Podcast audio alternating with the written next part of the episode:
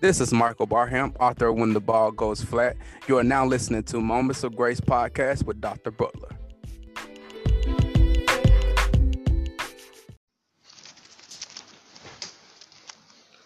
Good morning from Nigeria. I really want to congratulate you on your nomination for the Spin Award. I really, I really appreciate it, and at the same time, it's a testament to the fact that you are actually doing a very good job.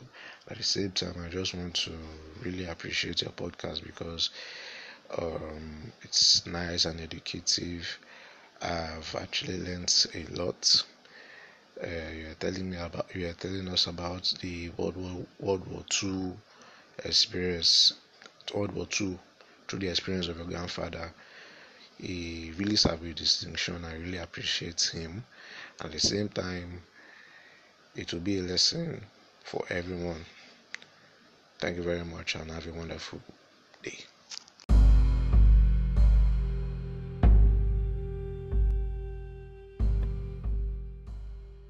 Welcome to Moments of Grace. This is your host, Dr. Adrian Butler, your teacher today. And this is part two of the case against hate. Let me lay the case out for you, and then we will try this case. And the case today's name is It's Legal, but It's Not Right. The case today is It's Legal, but it's not right. We're going to be referencing scriptures Acts 27, starting at the first verse through 28 and 16. So I will leave that reading up to you as we get into the case today. The case of the Apostle Paul. And it's legal, but it's not right.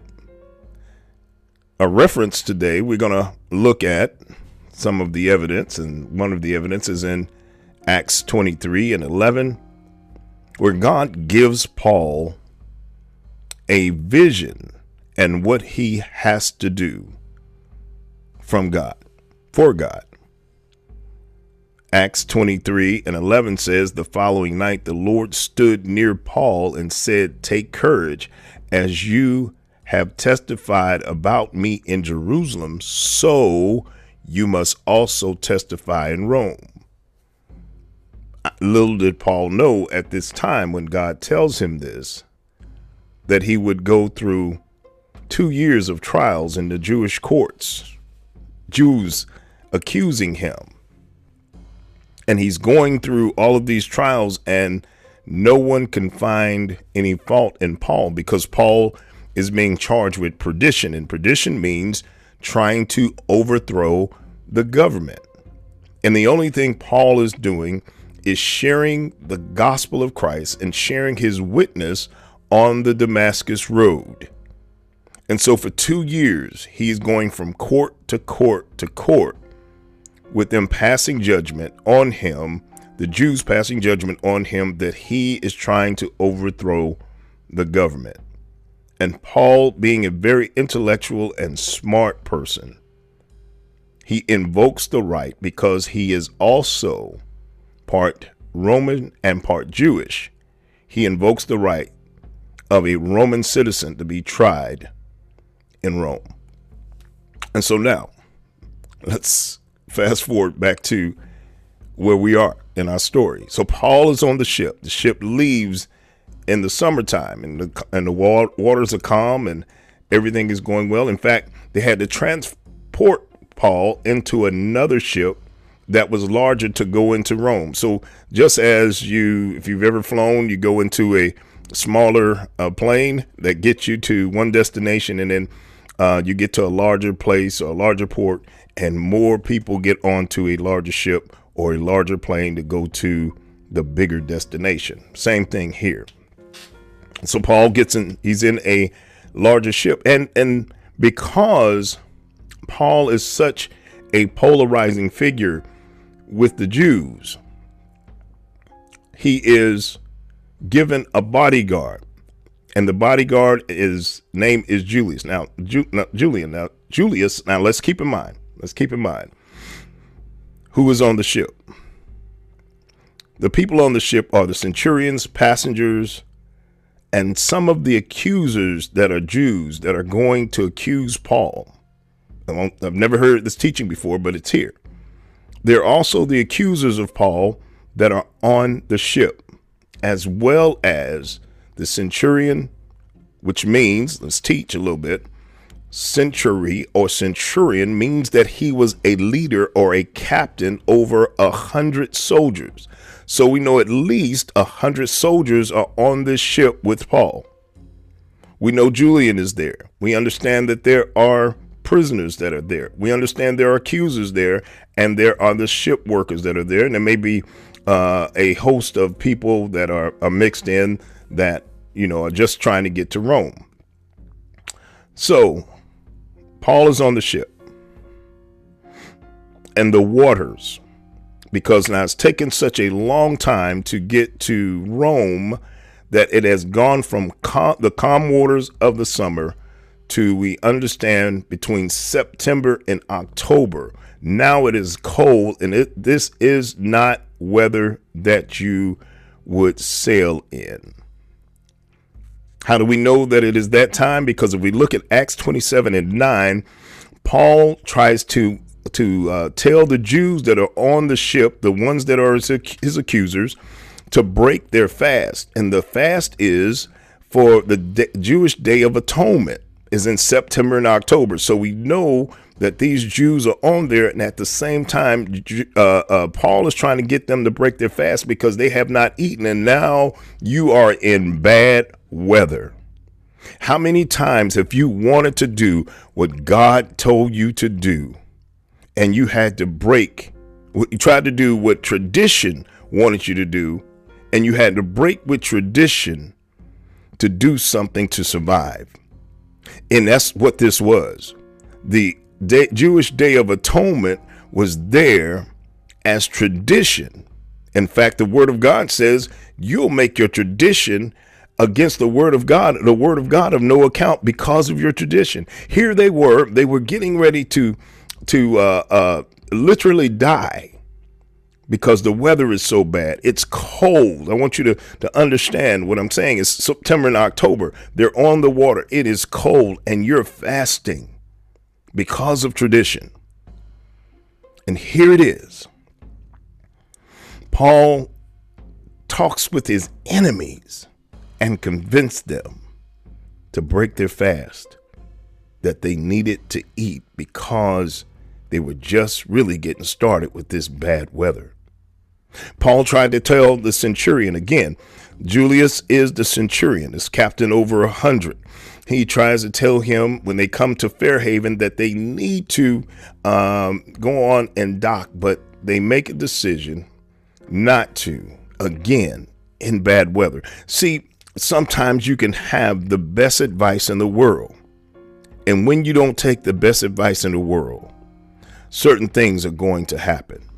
Storms rise up as they get closer to uh, Rome. Storms rise up, but they are going through the uh, islands of Malta because the waters are so choppy, the waters are so bad.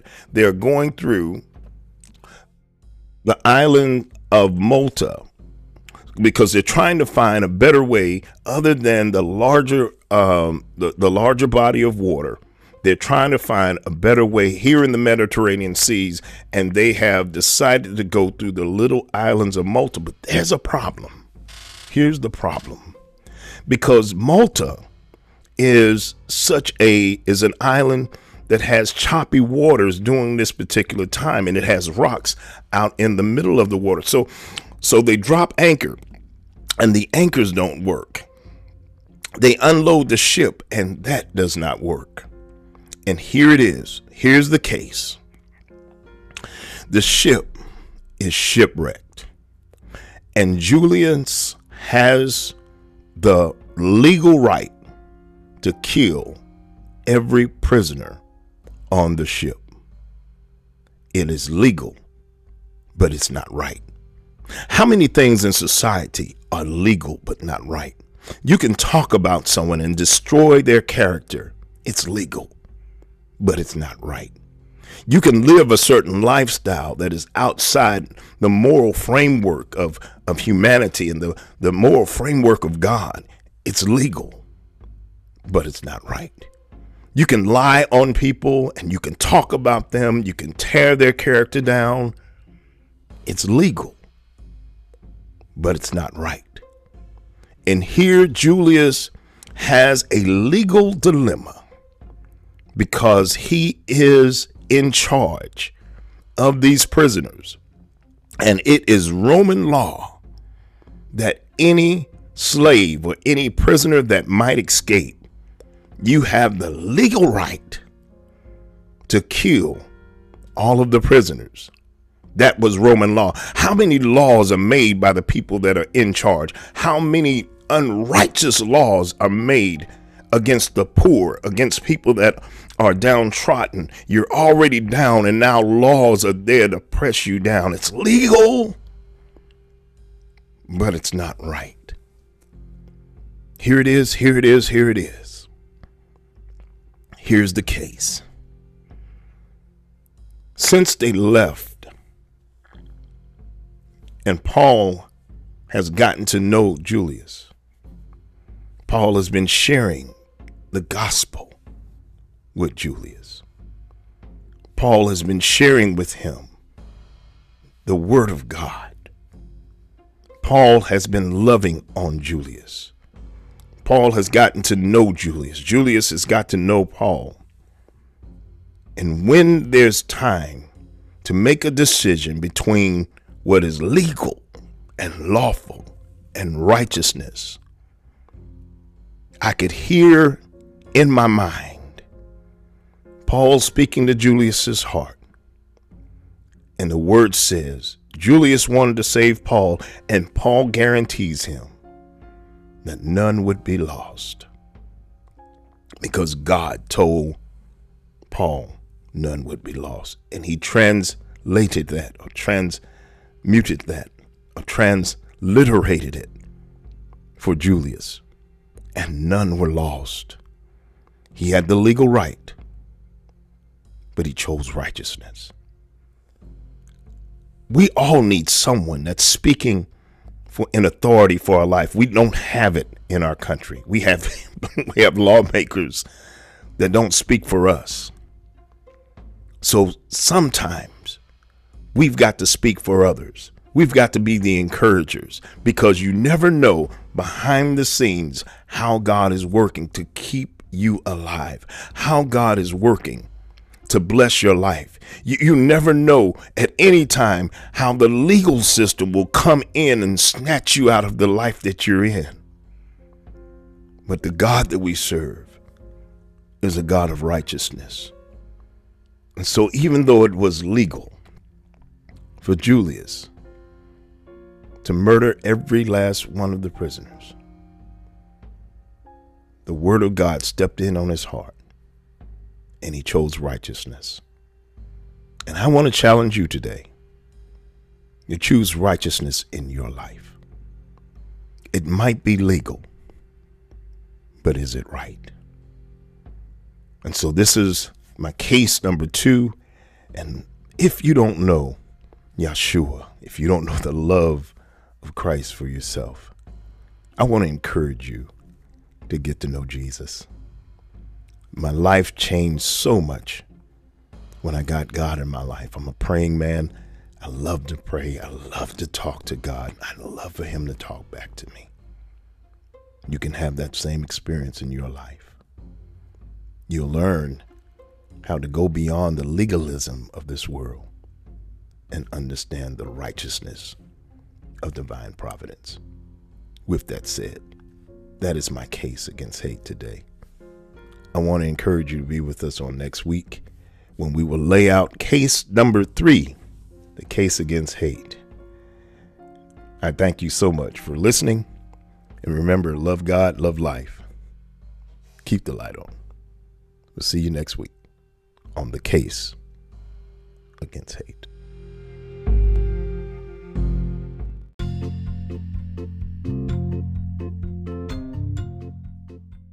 Hey guys, it's almost that time of year again. You know, every year we love to make an offer on Moments of Grace, and you've caught us at the right time. Uh, till December 15th, we have a four book package for $25 for you. It's a $60 value. My book, A Moments of Grace, a devotional for a busy life, just came out in August, as well as Managing the Miracle, Living the Miraculous Life, and my daughter's book, the Crystal Kingdom. I said four four books. And we have an 80 page notebook that has the Moments of Grace logo on it.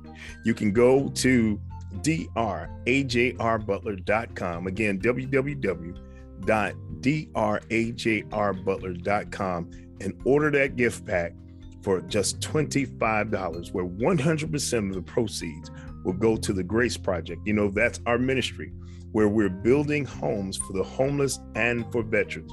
So, Merry Christmas from Moments of Grace and from this, your favorite host, Dr. Adron Butler. We love you so much. And when you get that pack, we'll sign each and every book for you. And you have a Merry Christmas from Moments of Grace.